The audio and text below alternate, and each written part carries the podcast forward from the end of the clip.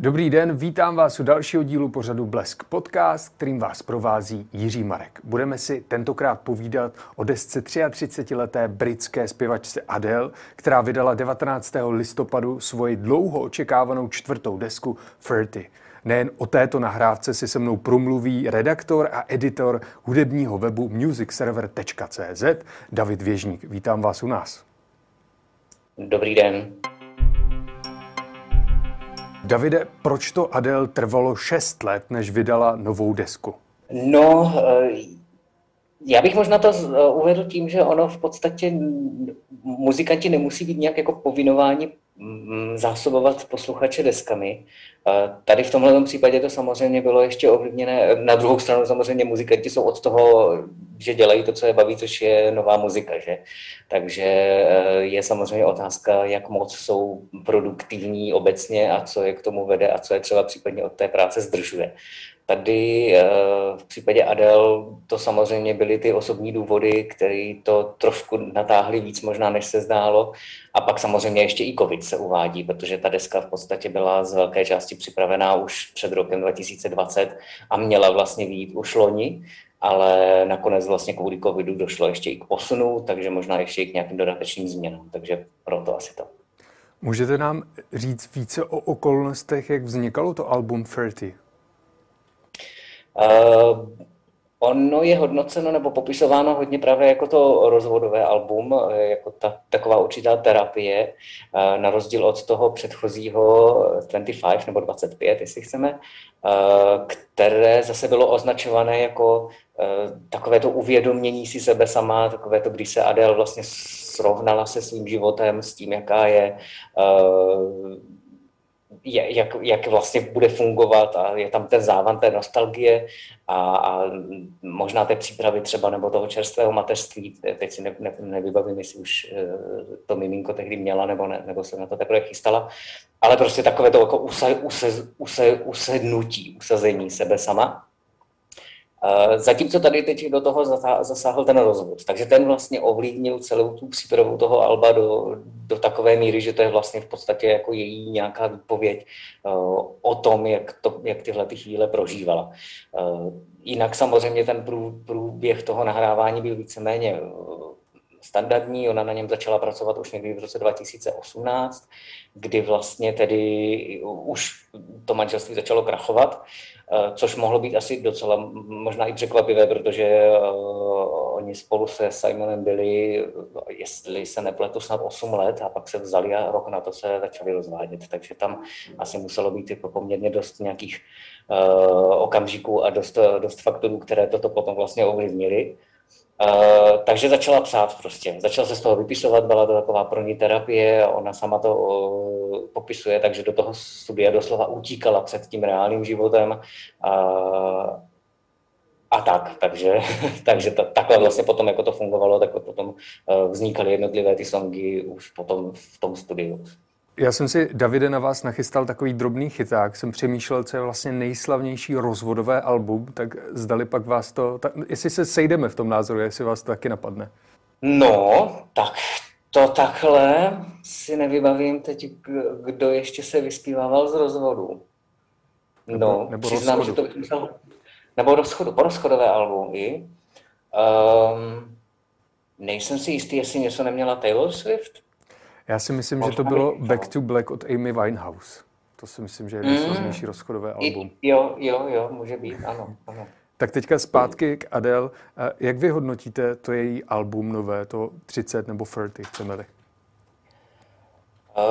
Musím říct, že jsem byl docela překvapen tím, jak to vlastně ve finále zní. On byl hodně matoucí ten první single, který v podstatě spousta lidí smetla tím, že prostě stará Adele, jakože nic novýho pod sluncem, že jo, zase je tam to piano, je tam ta balada, je tam ten rozmáchlý refrén, který to všechno jako přetahuje do takového toho až patosu, který ale zároveň zůstává tím líbivým, prostě nenáročným poslechem v podstatě. Ale je tam podle mě spousta momentů, který bych od ní třeba já osobně nečekal. Už i ten výběr těch spolupracovníků, konkrétně třeba Inflo, se kterým udělala tři písně, tak ten jeden z nich vlastně má přesah v podstatě až kam si do trip hopu a někam ke tvorbě Portishead, což si myslím, že u 33leté holky v podstatě je jako pochopitelné, že se třeba touhletou hudbou zabývá, ale u Adele mě to třeba překvapilo, protože ona si jela takovou tu svou jako linii, která prostě nemá moc jako překračovat a nemá moc vybučovat. Netroufám si ještě jako hodnotit to nějak v rámci nějakého uměleckého jako kontextu. Myslím si, že tam asi není moc potřeba se v tom nějak pitvat. Je to pořád to vlastně zůstává jako nějaké zboží, které by mělo hlavně jako prodávat, což vlastně ukazuje i to, že ta produkce může trošku vybučovat, ale pořád je to ještě jako je to odvážnější, ale pořád ještě tak málo odvážné, aby se to pořád ještě jako líbilo i těm takzvaně tetám a babičkám u toho sporáku, což je taková ta představa těch klasické posluchačky Adele. Takže v tom, ale je to, myslím si, že to je jako propracovanější, je to hodně osobní a je tam, i ona sama vlastně o tom mluví jako o nejosobnější desce, a dokazuje to vlastně spousta i takových těch věcí, které na běžným popovým albu nejsou nebo nebývají, jo? Což je třeba použití těch zřejmě autentických rozhovorů třeba s tím synkem, vsazených vlastně přímo do toho songu, který vlastně vás vytrhnou z toho refrénu nebo z toho kolovrátku, sloka, refrén, tak najednou je tam prostě něco takového, což je ještě navíc vlastně docela emotivní promluva. Takže je tam spousta v tomhle ohledu, je tam spousta překvapivých prvků, který to album posouvají zase trošku někam jinam, mimo vlastně úplně standardní rámec, což ale neznamená, že se to bude prodávat míň, což už dokazují vlastně první čísla. Vy jste zmiňoval ten single Easy on me a když jsem to poslouchal, tak jsem pořád čekal, kdy přijde ten velký nárůst, jako známe Rolling in the Deep a dalších jako předchozích skladeb, kdy to opravdu narostlo zvukově, kdy ona to vygradovala svým hlasem, ale celkově to zůstalo poměrně jako při zemi, ten single, a vidím to i na zbytku té desky. Tak je tohle to, čím se liší také od té předchozí tvorby? Do jisté míry určitě, možná je tam i svým způsobem návrat třeba k nějakým, ono je to takové zprofanované, návrat ke kořenům, ale já tam třeba vidím i pár spojnic mezi první deskou 19 neboli 19, která vlastně byla i z důvodu toho, že třeba nebyl takový rozpočet a tak nebyla až takhle vlastně rozmáchlá, co se týče třeba těch orchestrálních aranží a té produkce. Jestli se nepletu, tak zrovna z toho debutu pochází Simone Like You, což je taky vlastně balada doprovozená v podstatě jenom klavírem, takže to může být takový nějaký jako tvůrčí oblouk, který to třeba může taky nějakým způsobem rámovat. A jaké jsou podle vás ty nejsilnější momenty alba? Pro mě je to právě ta zmíněná skladba s Inflem, která se jmenuje Woman Like Me. Což je možná trošku překvapivé, je to možná jenom jako můj osobní pocit, protože jinak samozřejmě takových těch silných momentů obecně tam asi najdeme víc, ale třeba tohle to bylo pro mě to překvapení, které vlastně jako je taková temná, na Adele velice jako překvapivá, úsporná skladba. Jinak si myslím, že může docela dost zabodovat, nebo ten silný jako single, který to vyprovází, už je vlastně ten Easy on me. Myslím si, že to do jisté míry definuje i tu desku, ale pro mě je to tady tahleta. Je podle vás také unikátní, že ona sama si píše písničky, poněvadž když koukneme na její souputnice s popou, tak je u nich obvyklé, že jim někdo napíše tu píseň, pak se zaranžují a oni opravdu jenom přijdou a dodají ten hlas. Ale Adele sama byla v tom studiu a tvořila to s úzkým kolektivem svých přátel a dalších producentů. Je to v mainstreamu, je to částečně jako překvapivé, nebo ne až tak obvyklé, ale zase ne úplně až tak vzácné. Když si vezmeme třeba Taylor Swift, tak ta si ty songy taky píše sama, dohlíží si nad produkcí. Beyoncé se taky vlastně sama velice jako aktivně účastní těch produkčních prací, takže v tomhletom ohledu zase ta Adele do jisté míry vybočuje, ale možná je to i daný tím, že pochází z Británie, tam jsou ty umělci takový jako svébytnější, nebo ona vlastně už tak vznikla jako samostatná autorka, že když si vezmeme od začátku se profilovala. Nebylo to vlastně uměle vytvořený produkt, jakým je třeba Britney Spears, která, jestli si dobře vybavím, si nenapsala nikdy žádnou jako ani čárku, tak v porovnání s tímhletím to může být, že ta Adele vlastně má už ty svoje jakoby v uvozovkách písničkářské kořeny, kterými se vlastně vyznačuje už od začátku, takže to prostě pro ní přirozený způsob jejího nějakého tvůrčího vyjádření. To je pravda, většinou lidé v Británii místo dudlíků dostávají do kolíbky album Beatles, takže... Přesně tak. Už jste to zmiňoval, že ona se tam nějakým způsobem vyspívává z toho, co všechno jí trápilo, ať už rozvod, ale ono taky média propírali jejich hubnutí, chování na večírcích. Můžeme to vnímat jako nějaký vzkaz médií a lidem, jaká Adele skutečně je? Zachycuje něco takového v tom albu? Zachycuje, ale zachycují to vlastně všechny její alba. Ona právě tím, že si ty songy píše sama, tak jsou vždycky do jisté míry postaveny na tom, co se jí v životě děje a na osobních výpovědích.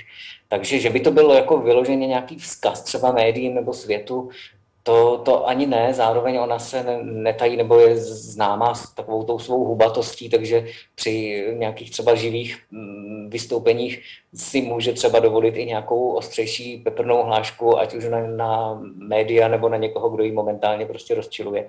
Takže jo, v tomhletom pokračuje v podstatě zase jako ve svý línii.